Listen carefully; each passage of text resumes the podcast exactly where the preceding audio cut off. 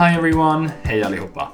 You're listening to It's All About Story, a podcast produced by Story Academy, an international screenwriting program based on the island of Gotland, Sweden.